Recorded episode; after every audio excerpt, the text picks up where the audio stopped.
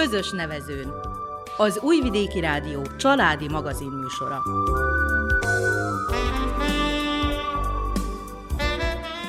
Köszöntjük hallgatóinkat a mikrofonnál Nánási Anikó és Miklós Csongor. A zenét Verica Polyákovics válogatja, a műszaki munkatársunk Bozsidár Nikolics. Az erdélyi származású Csomortán Melinda 23 éve él Pacséron, második férjével, Rózsa Imrével. Melinda életútja igencsak rögös volt, néha népmesére, máskor valódi drámára emlékeztet. Örökbefogadott gyermek volt, tanítóképzőt végzett, de sokáig nem dolgozott a szakmájában. Első házassága boldogtalan volt, de csak nehezen tudta felbontani.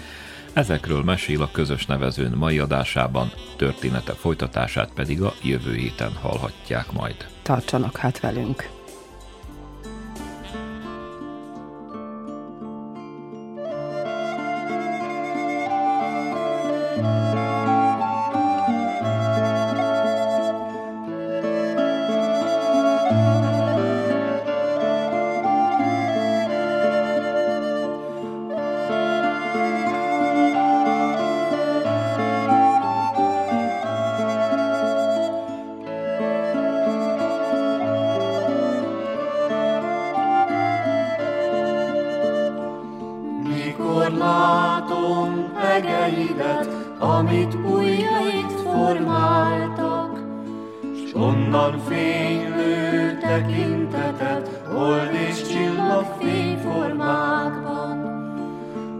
Akkor kérdem, mi az ember, hogy még rá is vagyunk gondod, hogy nézel rá türelemmel, fiát és fiadnak mond.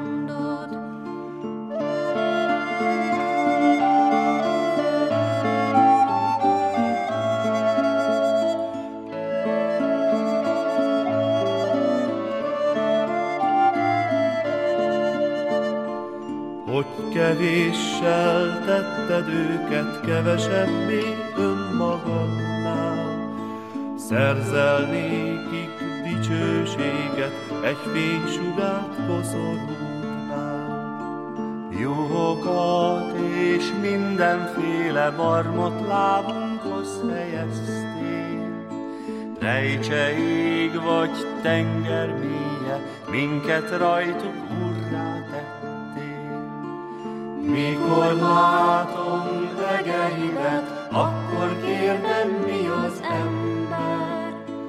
Urunk, szentelt neveidet, énekeljük tiszta hittel.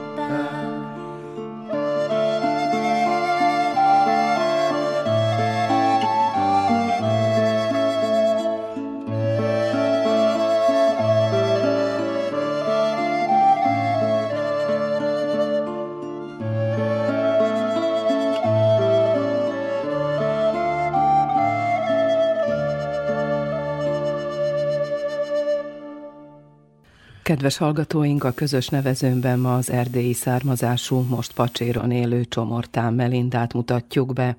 Kezdetnek a gyermekkoráról mesél. Azzal kezdeném, amit Kányádi Sándor mondott, hogy én nem külhoni magyar vagyok, hanem én igazi magyar vagyok, mert erdélyi születésű vagyok, minden rokonom, mindenki erdélyi székely, Békés Csabán, tehát Magyarország területén ismertem meg jelenlegi férjemet, most meg már 23 éve vajdaságban élek. Tehát én igazi magyar vagyok. Átfogom az egész kárpát-menencei magyarságot. A gyerekkorommal kapcsolatosan annyit mondok, hogy Miklós lánynak születtem, harmadik gyereke voltam a szüleimnek, de sajnos vagy épp jó, három évesen örökbe adtak.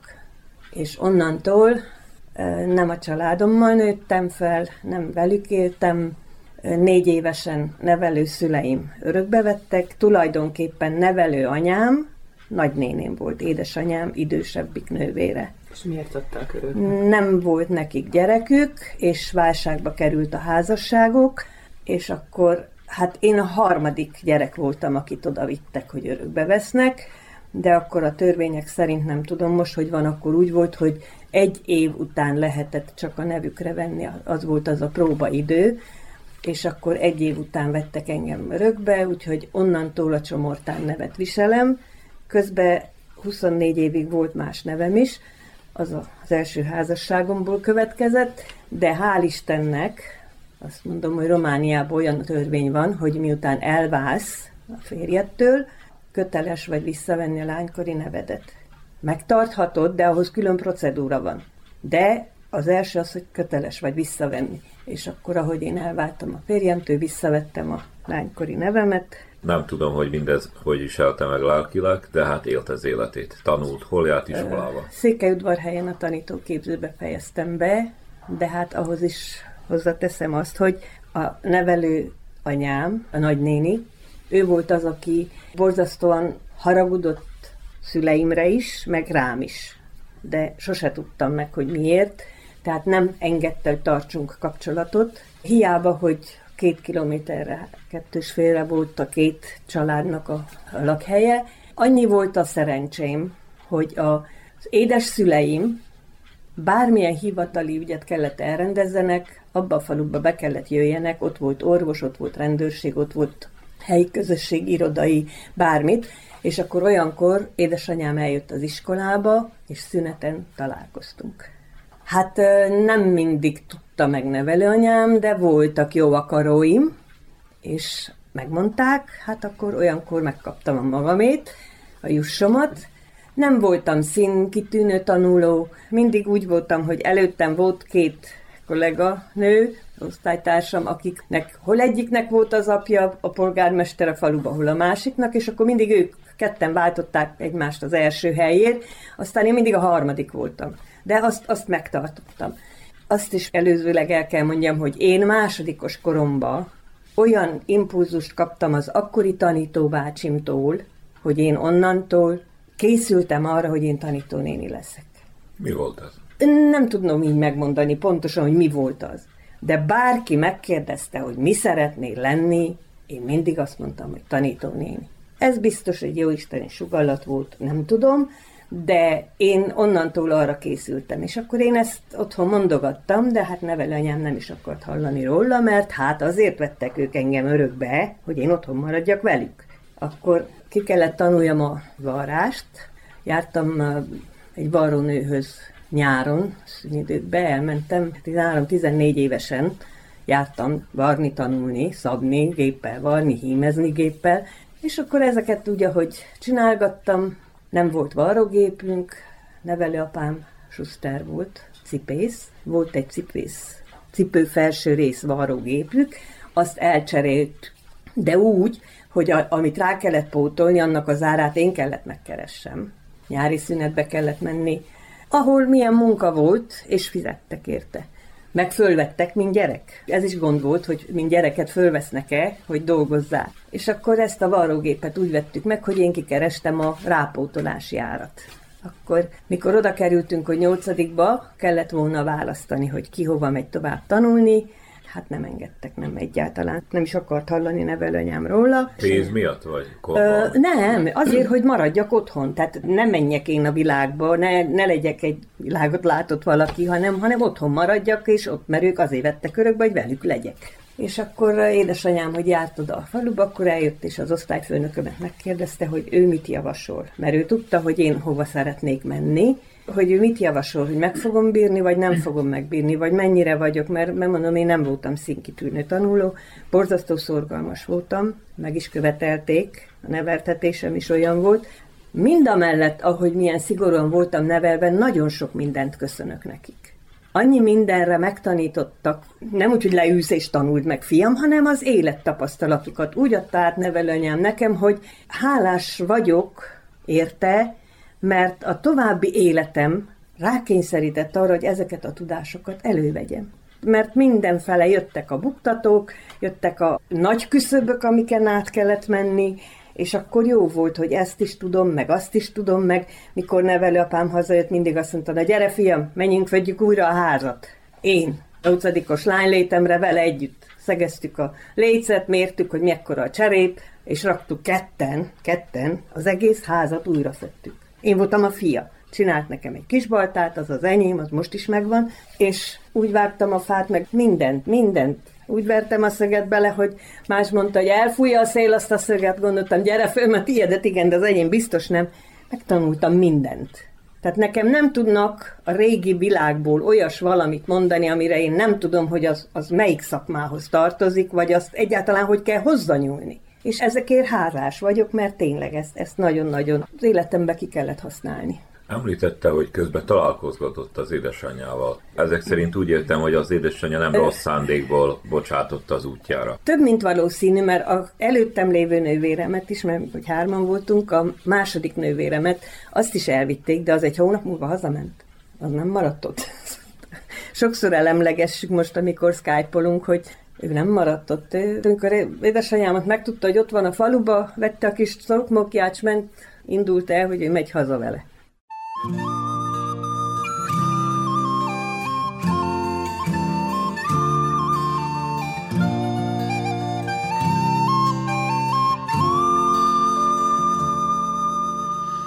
születtél ezen a tájon, itt ringatott az édesanyád, itt indultál el az útra, s itt jártad ki az iskolát. Itt élnek a barátaid, és itt találtad meg szerelmedet a nagy világon.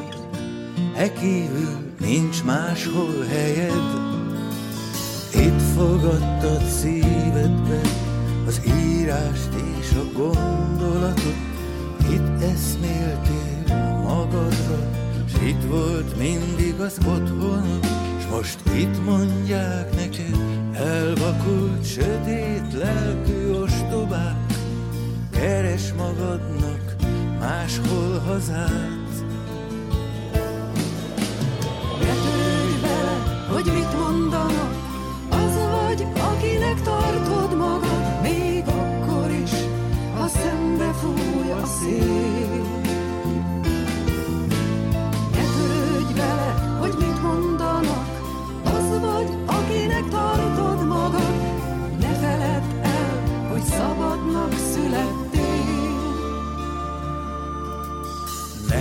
hogy lelked mérgezzék a hazug előítéletek.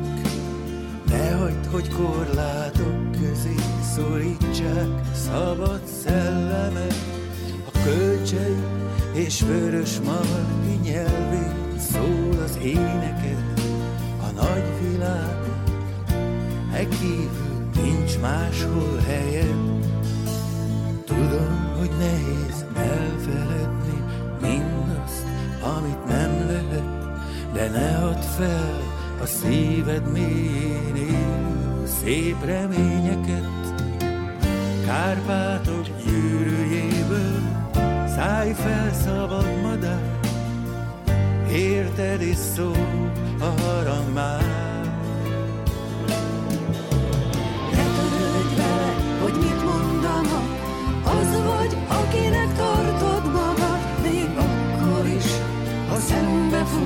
A szél.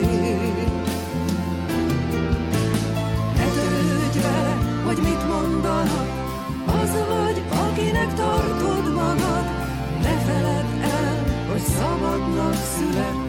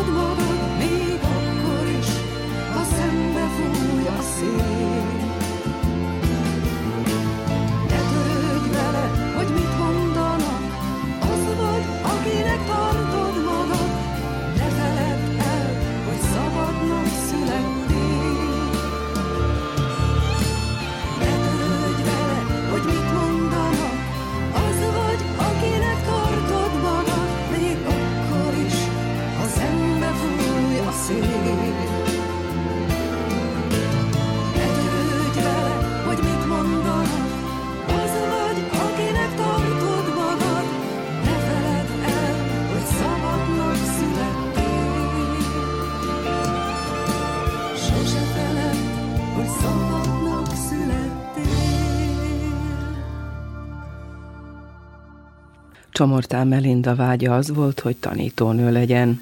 El is végezte a tanítóképzőt, de számára nem volt egyszerű vállalkozás. Tanítóságommal kapcsolatosan még annyit elmondok, hogy egy nyolcadikos gyerek, hát a maiak még a 12 után se igen tudják, hogy hova szeretnének, vagy mit szeretnének. Én akkor olyan állapotban voltam, hogy dönteni kellett.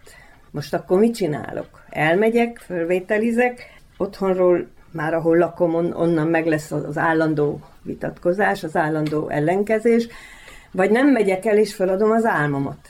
És akkor elmentem a egyedül, persze nem kísért senki, elmentem titkárságon érdeklődtem a tanítóképzőben, hogy hogy meg mint.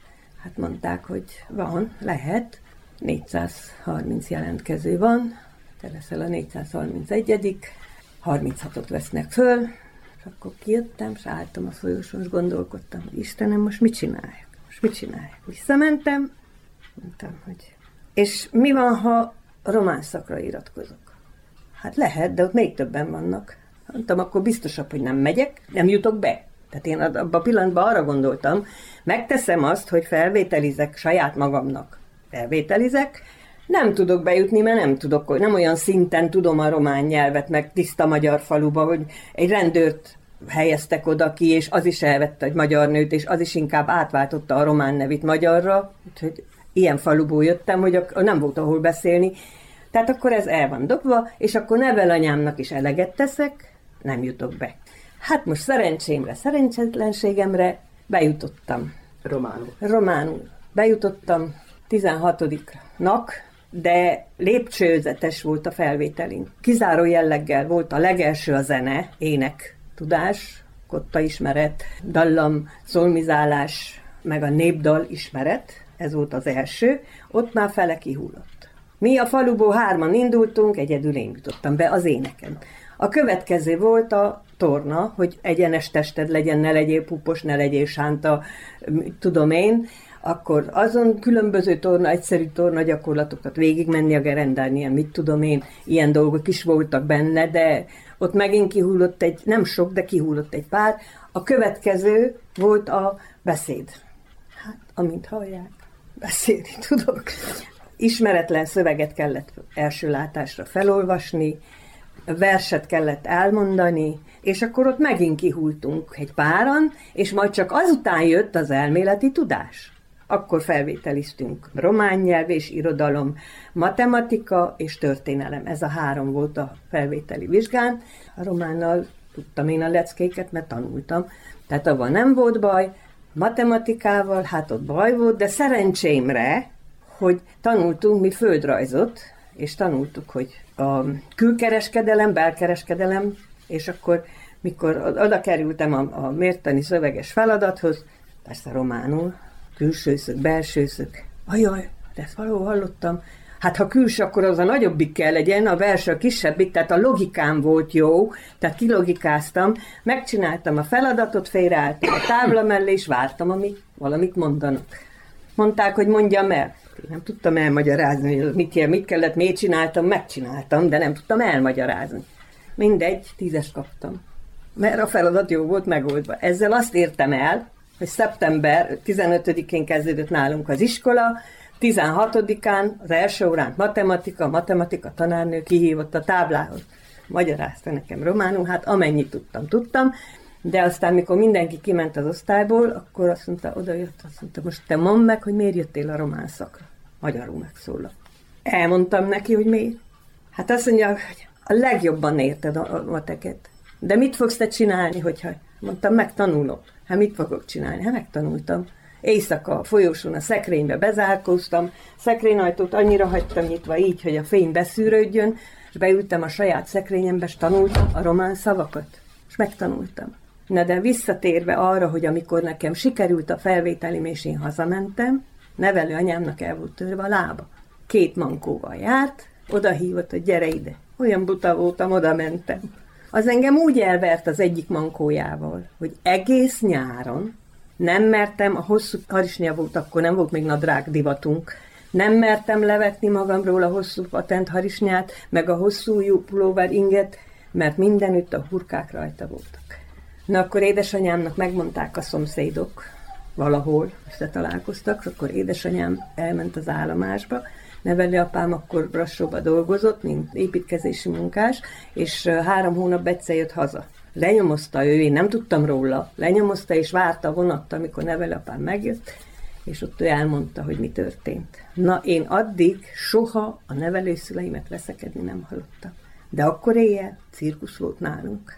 Úgyhogy én így kerültem be a tanítóképzőbe. thank you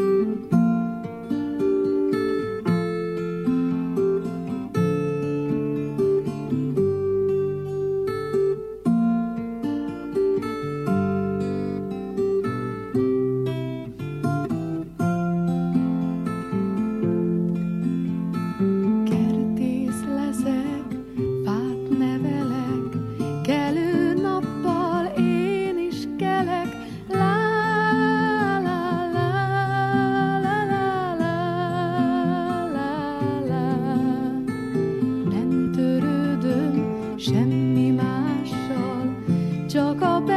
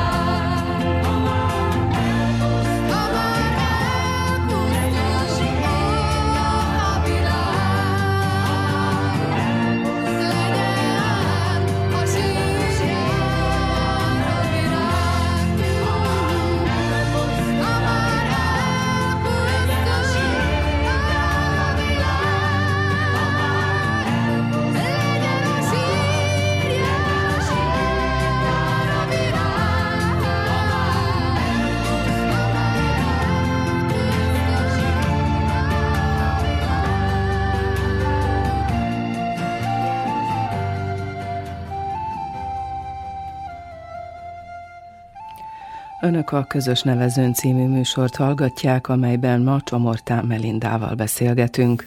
Továbbra is a tanítónői képzésről és a munkahelykeresésről lesz szó. Azért, hogy most én magyarul tudjak tanulni, nekem fakultatíve jártam magyar órára, meg bejártam a könyvtárba, szabad időmbe olvasni, gyakorolni, vizsgázni magyarból, úgyhogy az államvizsgámon a magyarból is vizsgáztam. Az álmát beteljesítette. Beteljesítettem. De aztán továbbra is jöttek a gondok, mert én befejeztem. Igen, de nálunk olyan volt a törvény, a szokás, nem tudom most már, hogy hogy van, hogy kineveztek. Tehát a, a végzettségünk alapján, a, amilyen eredményt értünk el az államvizsgán, annak alapján mehettünk be, és fel voltak tüntetve a létező helyek, és kineveztek bennünket. Tehát kaptunk munkahelyet, aztán ha nem fogadtad el, akkor vetettél magadra. Én is kaptam. Hát olyan helyre tettek engem, ahol három gyerek volt, három román gyerek, egy elsős, egy másodikos és egy negyedikes, három testvér. Ezek jó pásztorok voltak a havasról fent, másfél évet tanítottam. Másik évben fogta magát a juhász, összepakolta és elvonult, és nem maradt gyerekem. Tehát a saját hibámon kívül munkanélkül maradtam. A három gyereknek háromféleképp kellett készülnöm. Szerettem, tudtam is, de munkanélkül maradtam. És onnantól kezdődött nekem a kálváriám. Közben hazakerültem, az első férjemet nevelőanyám választotta ki. Én nem akartam semmiféleképp, de nem volt. Hét évig udvaroltattam, úgymond, udvaroltattam, hogy toljuk minél távolabb az időpontot, majd csak egyszer lesz valami, de hát nem lehetett, nem lehetett. És akkor belementünk a játékba. A saját esküvőmben nevelőanyám nem jött el, mert az édes szüleim is ott voltak. Én kikötöttem, azt mondtam, hogy olyan nincs, én most már felnőtt vagyok, nagykorú vagyok, az állam rám bízta a gyerekeket, saját fizetésem van, ebbe most nem szólhat bele. Azt hívok el, akit én akarok. Az milyen dolog, hogy az én szüleim nincsenek ott. Na hát akkor nem jött elő. Úgyhogy ez is lejárt, ez is megvolt. És sose tudta meg, hogy mi volt ez a baj. Ö, nem, Az anyja sem mesélt el? nem. Mikor uh, én az, első gyerekemmel teherbestem, akkor magamnak föltettem, hogy na jó, akkor én most majd, mikor anya leszek, addig nem, de mikor anya leszek, és tudom, hogy milyen érzés az, hogy anya, meg gyerekem van, meg felelősségem van, meg mit tudom én, akkor majd megkérdezem. De hát a sors iróniája, olyan helyzet alakult ki, hogy édesanyám ott volt segíteni nálunk, mert mi ugye építettünk, külön lakásba mentünk, és oda már jöttek édesanyámék is, a testvéremek is, és édesanyám bent volt, és én az ablak előtt láttam, hogy nevelőanyám eljött, hogy jön be hozzánk. Akkor már összeszorult minden bennem, gyomrom mindenem, hogy akkor most mi lesz. Mikor kinyitotta az ajtós, és meglátta, hogy ott van a testvére, az én édesanyám, amit hozott, mert ugye a látszatra nagyon adott. Hogy mondják, amikor mennek baba látogatni, hogy, hogy olyan díszes kosár, meg mindennel letakarva, meg minden, ő is úgy jött a falun végig, mert hozta a lányának, meg az unokájának. Akkor meglátta, hogy a testvére van ott, akkor az ajtót kinyitotta, és így belökte, úgyhogy ami ott volt fele kiesett a kosárból, meg mit tudom én mi. Na hát ez nekem olyan lelkitusát váltott ki, hogy én olyan sírógörcsöt kaptam, hogy orvoshoz kellett velem szaladni. Akkor beteg ágyba ott egy het és másfél, még egy nem tudom mennyi idős lehettem. És akkor azt mondtam, hogy a Jóisten nem akarja, hogy én édesanyámtól számon kérjem. Biztos, hogy azért adta ezt az egész jelenetet a Jóisten, hogy én, én, én ne bántsam őt. Biztos, hogy ő szenvedett ezért. Rengeteget, keserget, rengeteget, és nem tudtam megkérdezni, elvitte magával a sírba.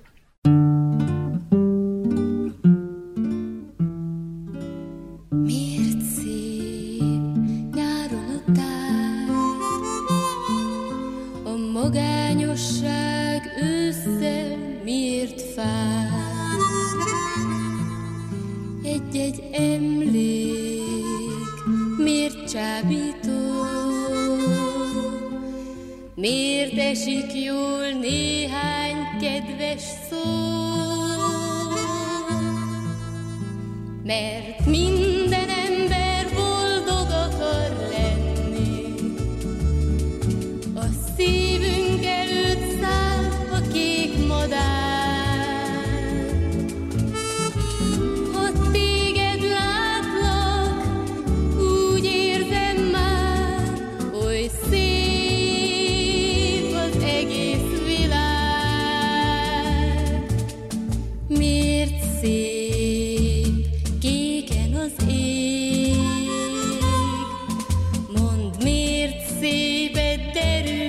sécher.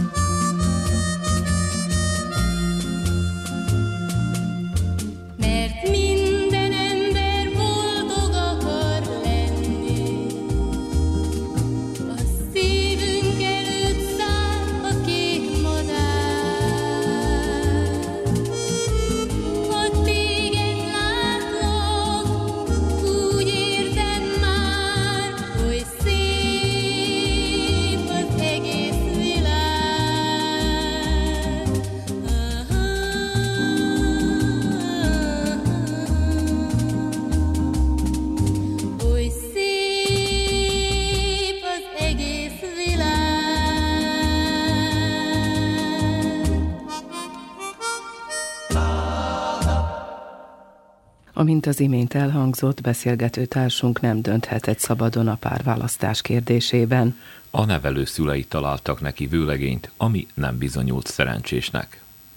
Hát az első házasságom az, az nagyon-nagyon nem jó volt. Ő miatta nem kaptam, a férjem miatt nem kaptam munkahelyet. Pártvonalon olyan befolyása volt, hogy egyáltalán nem jutottam munkahelyhez. Hát úgy egy hetet, kettőt helyettesítettem, akkor egy hónapot. Tehát a férjének, ha volt pártbefolyása, akkor nem inkább, hogy munkahelyet kapott? Nem, nem, inkább tehenet vett kölcsönpénzből, hogy legyen nekem otthon dolgom ne akarjak én elmenni dolgozni. Több mint valószínű, hogy ezért is találtak ők annyira nevelőanyámmal, mert az is azt akarta, hogy ne menjek, otthon maradjak, ő is ezt akarta. Nem tudom. Csak akkor nem tudom, hogy miért udvarolt 7 évig. Hát tudta, nem volt zsákba macska, hogy oda járok a tanítóképzőbe, befejeztem, már másfél évet letanítottam, akkor, akkor mi volt a baj? Na mindegy, ez a múlt év, ez lejárt. Meddig tartott ez a házasság? 24 évig. Amíg a gyerekeket nem engedtem saját útjukra addig nem. Próbálkoztam, próbálkoztam, de akkor a törvények szerint az első lépés az volt, miután beadtam a keresetet, hogy békéltető bizottság. És arra nem jött el. Anélkül nem lehetett válni. Na, és amikor a fiam elment katonának, akkor a vonat lépcsőjéről azt mondta, anyukám, feláldozta az életét értünk, amíg én katona vagyok, váljon el. Tovább ne tűjjön. Egyébként milyen ember volt a férje? Borzasztó ügyes ember, szakember. Olyan ügyes szakember, olyan ügyes asztalos volt, meg közéleti ember. Mi jártunk néptáncolni, mi jártunk dalárdába otthon a faluba. Ő vőfénykedett lakodalmakba. Volt olyan év, hogy 24 lakodalomba voltunk egy év alatt. A mi korosztályunk, azok, meg egyel idősebb, meg kettővel fiatalabb, meg mit tudom én mi, tehát világi ember volt. És mégis ilyen birtokló. És mégis ilyen birtokló volt. Hát Isten nyugosztalja szegényt, most már hetedik éve meghalt, de agyonitta magát. Tehát nem kellett volna még meghalnia, de agyonitta magát sajnos. És közben akkor ezek szerint jöttek a gyerekek, élték az életet, csak éppen mondjuk tanítani csak nem éppen nem tanítottam, így van. Mindent megfogtam, ami a falu területében volt. Én könyvtárosként dolgoztam, OTP-be dolgoztam, takarékpénztár. De ott is úgy, hogy mindig csak egy évre vettek föl, tehát mindig csak hosszabbították, tehát nem véglegesítettek. Akkor a könyvtárban voltam, akkor adószedőnek mentem. 11 falu tartozott a községhez, mind a 11 faluba jártam. Valahogy én úgy voltam, olyan talentumokat kaptam a Jóistentől, hogy én mindenütt a legjobban próbáltam végezni a munkámat. De tulajdonképpen akkor dolgozott, csináltad, csak éppen ez a fránya tanítás igen, valami nem igen, akaródzott. Igen, igen. Ő, mint asztalos, az iskolába minden nyáron, az utolsó hónapban mentek javítani az ajtózárakat, ablakzárakat, ugye, mert a gyerekek csapkodják, ütik, rúgják, mindig állandóan ott voltak a, a csapattal, olyan baráti viszonyba, meg olyan jó viszonyba kerültek az igazgatónővel is ott a faluba, hogy én nekem szavam se volt, én, én labdába se bírtam rugni egyáltalán, hanem még, még azt is megüzente az igazgatónő annak idején, hogy eh, csináltassak egy képrámát, és a tanítói diplomámat rámáztassam be, és akasszam fel az riska tehén farához, hogy a tehén lássa, hogy diplomás fejét. Ez is érdekes, hogy én hogy tudtam meg az egészet. Mert nálunk a Ceausescu időnek a legvégén már, ott 89-88-ban, ott már nagyon nagy problémák voltak, mert sokan az zöld határon hagyták el az országot. És akit, akit úgy elkaptak, vagy, vagy valami gond volt, ha volt otthon lakás, azt elkobozták, elvették tőle, a családot meghurcolták, tehát ilyen dolgok voltak, és a tőlünk két kilométerre lévő faluba, de oda tartozott a községhez, ott tudtam, hogy a tanítónő így szökött ki külföldre. És akkor én hát meg ké, végső kétségbeesésembe fogtam magam, és hát én úgy mentem a tanfelügyelésségre minden évbe, mint aki hazajár.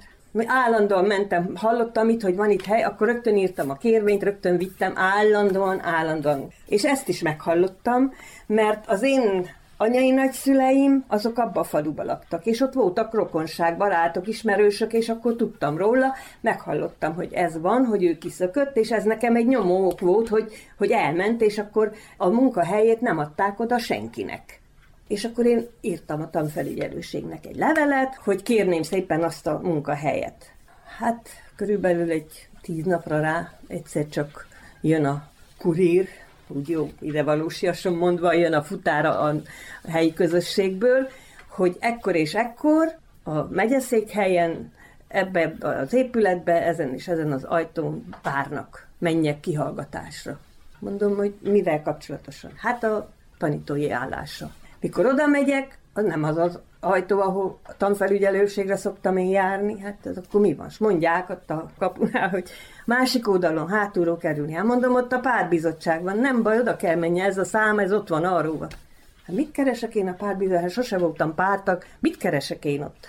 Hát bemegyek a folyosóra, sehol senki, egyszer csak megszólal valahol valaki, hát abban az időben még furcsa volt, hogy a fal beszél, most már nem furcsa, mert most vannak kandikamerák, de akkor még furcsa volt.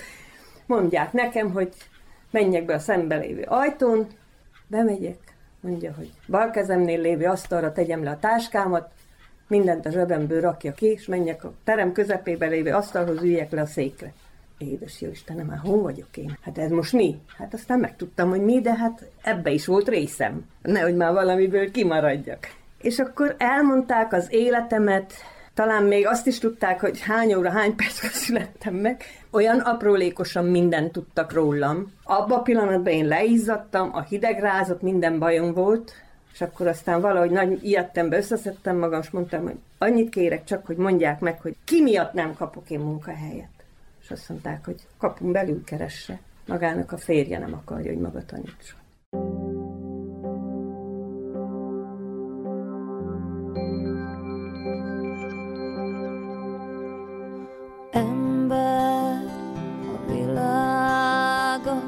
Két kezettől sír. Egyikkel a kerted ásod, másikon a sír. A másik, tudod, bőven várhat rád. Építsd a kertet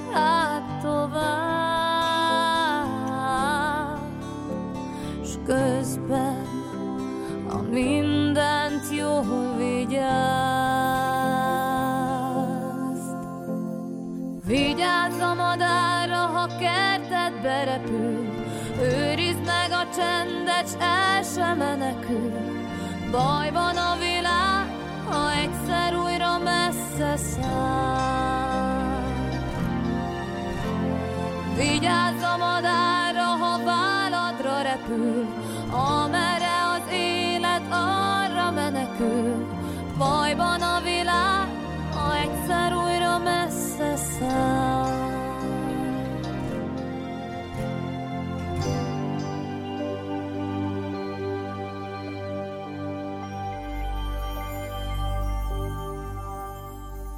Ember, a világból csak a sajátod érdekel, szükség határát ó, ritkán hagytad el.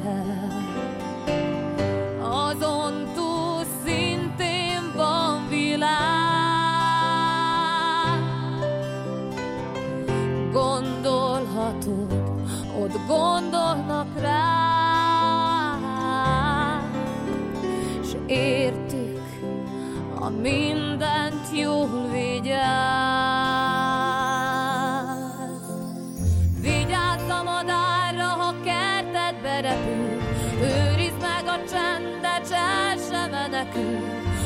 Bajban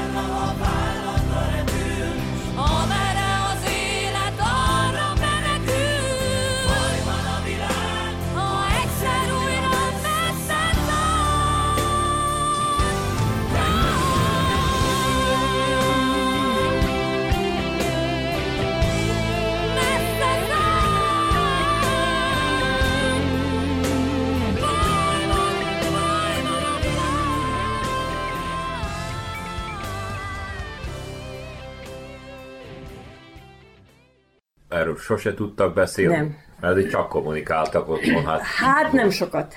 Sajnos, sajnos, mert mire ő hazajött, arra már hullarészeg volt, és örültünk, ha gyerekekkel le tudjuk dugni, és el tudta aludni. Nem sokat tudtunk erről sajnos beszélni, de engem emésztett borzasztóan. Borzasztóan ettem magamat azon, hogy, hogy még csak azt a bizonyos definitív vizsgámat, ami, ami véglegesítő vizsgának mondnak nálunk, azt se tudom letenni, mert egy húzamba, egy teljes kalendarisztikus évet nem tanítottam le. Oda pedig az volt a feltéte. Addig nem, nem mehettem. És akkor történt ez a forradalom része, és akkor Székelyudvarhelyre is kirendeltek egy ilyen tanügyi osztályt, nem kellett bemenni már Csíkszeredába, és akkor én elmentem, és elmondtam, hogy mi a helyzet, hogy hallottam, hogy változik a helyzet, és hogy akik a kommunista rendszer miatt el voltak nyomva, és bizonyos dolgokból kimaradtak, és nem tudták megtenni, azoknak adunk egy lehetőséget.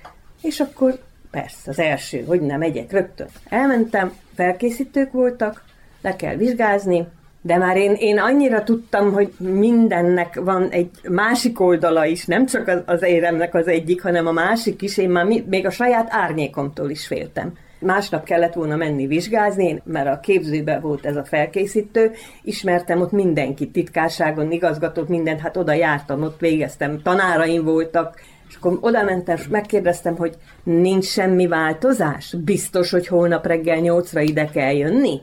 Igen. Ez volt körülbelül délután három óra, fél négy között, másnap reggel megyek, még egy hölgy jött velem a buszon, együtt mentünk, mikor befordulunk a képző fele, egy nagy-nagy plakát, mint az ajtó, egy akkora valami ki van az ajtóba téve. És mondom ennek a másik hölgynek, nem tudom azt, hogy hova való volt, ki volt. Mondom neki, itt valami baj van, mondom. Mert miért? Mondom, nézd meg, mekkora valami hirdetés van oda kitéve. Mikor közelebb megyünk, a vizsga helyszínét áttették onnan 70 kilométerre, és 8 órakor kezdődött, mi fél nyolckor ott voltunk az ajtóba. Akkor bementünk az irodába, és akkor mondtuk, hogy hát, hát itt vagyunk, igazolják, hogy itt vagyunk, és taxit fogunk, és elmegyünk, és letesszük azt a vizsgát. Hát most már kaptunk egy esélyt. Megtörtént a forradalom, emberek haltak meg, hát, hát akkor most ezt is miért veszik el tőlünk? Na mindegy, ez nem sikerült, a vizsga elmaradt. De hát ez nekem olyan pofoncsapás volt, hogy én onnan nem hazajöttem, hanem egyenesen elmentem a vasútállomásra, leérdeklődtem, hogy hogy lehet vagont kibérelni, és elköltözni onnan. De hát ezt még megelőzően én már készültem, hogy ha ez nem fog nekem sikerülni, ha ez nem jön össze, akkor hát nagyon abban az hogy felszabadult a határ, lehetett kimenni külföldre, mert addig ne, nem lehetett kimenni. Nálunk az útlevél nem nálunk volt, hanem a belügybe. Tehát én, hogyha el akartam valahova menni, akkor meg kellett indokoljam, hogy egészségügyi, vagy turisztikai alapon, és akkor kikaptam az útlevelemet, de amikor a határt átléptem, ahhoz számítva 24 órán belül vissza kellett vigyem a megyeszékhelyre leadni a belügybe.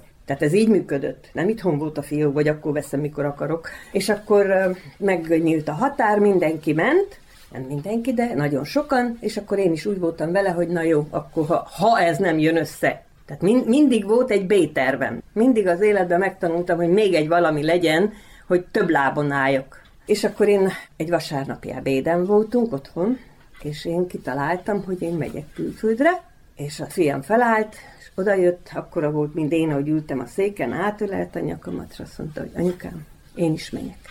Gyerekem, ne hülyéskedj, hát hova jössz? Hát reggeltől estig fogok azért dolgozni, hogy legyen, amit ételt megvegyek, meg legyen, ahol este lefeküdjek. Akkor szegénység volt Romániában? Nagyon, nagyon. A Ceausescu rendszerben nagyon. Ez meg utána volt egy fél évvel. Olyan, hogy mikor a kislányom egy éves volt, akkor karácsonyra kérdezte nevelőapám tőle, hogy mit szeretnél, hogy hozzon neked az angyalka. És mondta a kislány, nagyon szerette a szalányt, mondta, hogy csajámit, mind a kajom, akkor járt, mind a kajom, csajámit.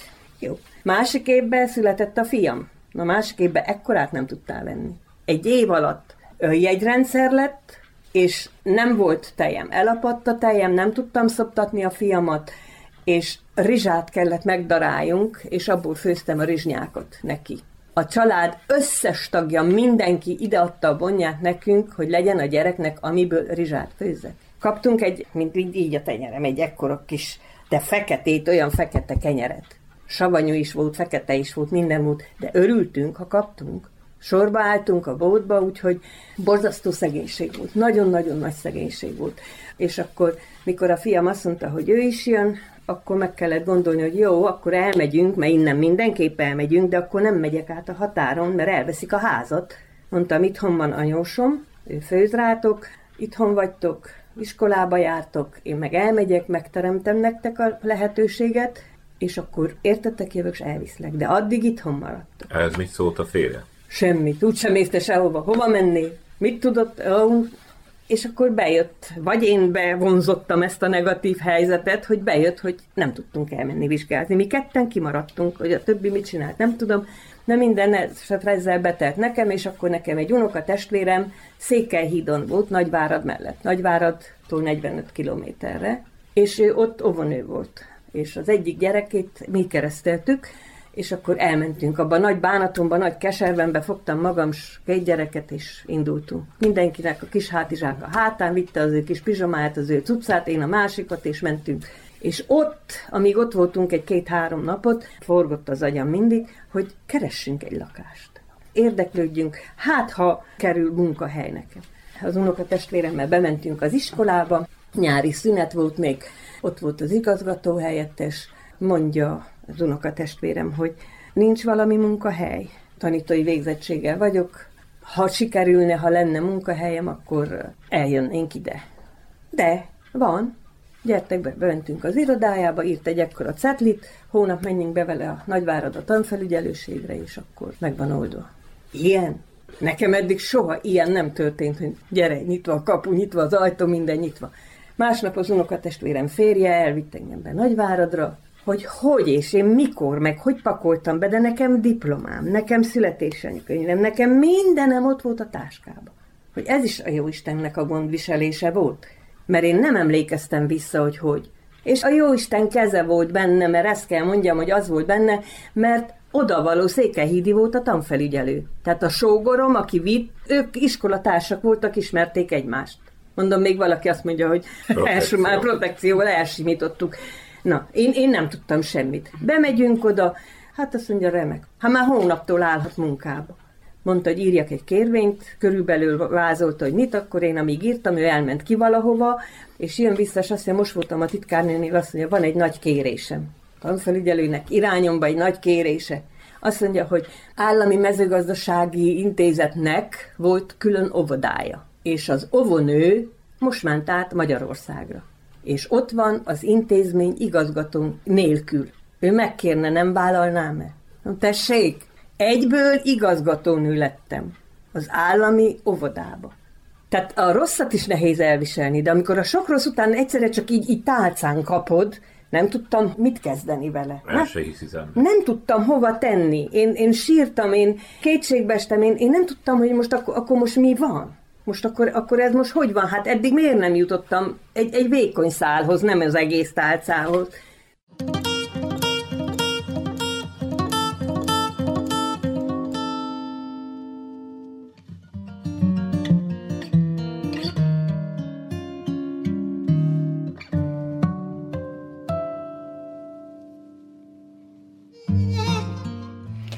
A történet itt még nem ért véget, a jövő héten folytatjuk a beszélgetést Csomortán Melindával.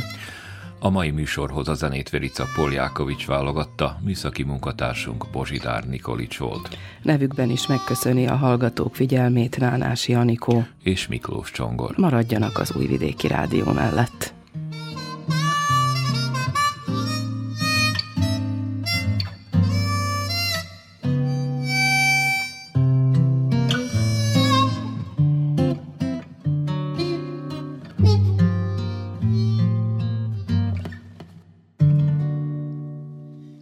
Ez a vonat, ha elindult, hadd menjen. Én utána senki ne keseredjen. Ha valaki én utánam kesered, a jó Isten két kezével áldja meg. Kicsi madár, miért keseregsz az ágon? Nem csak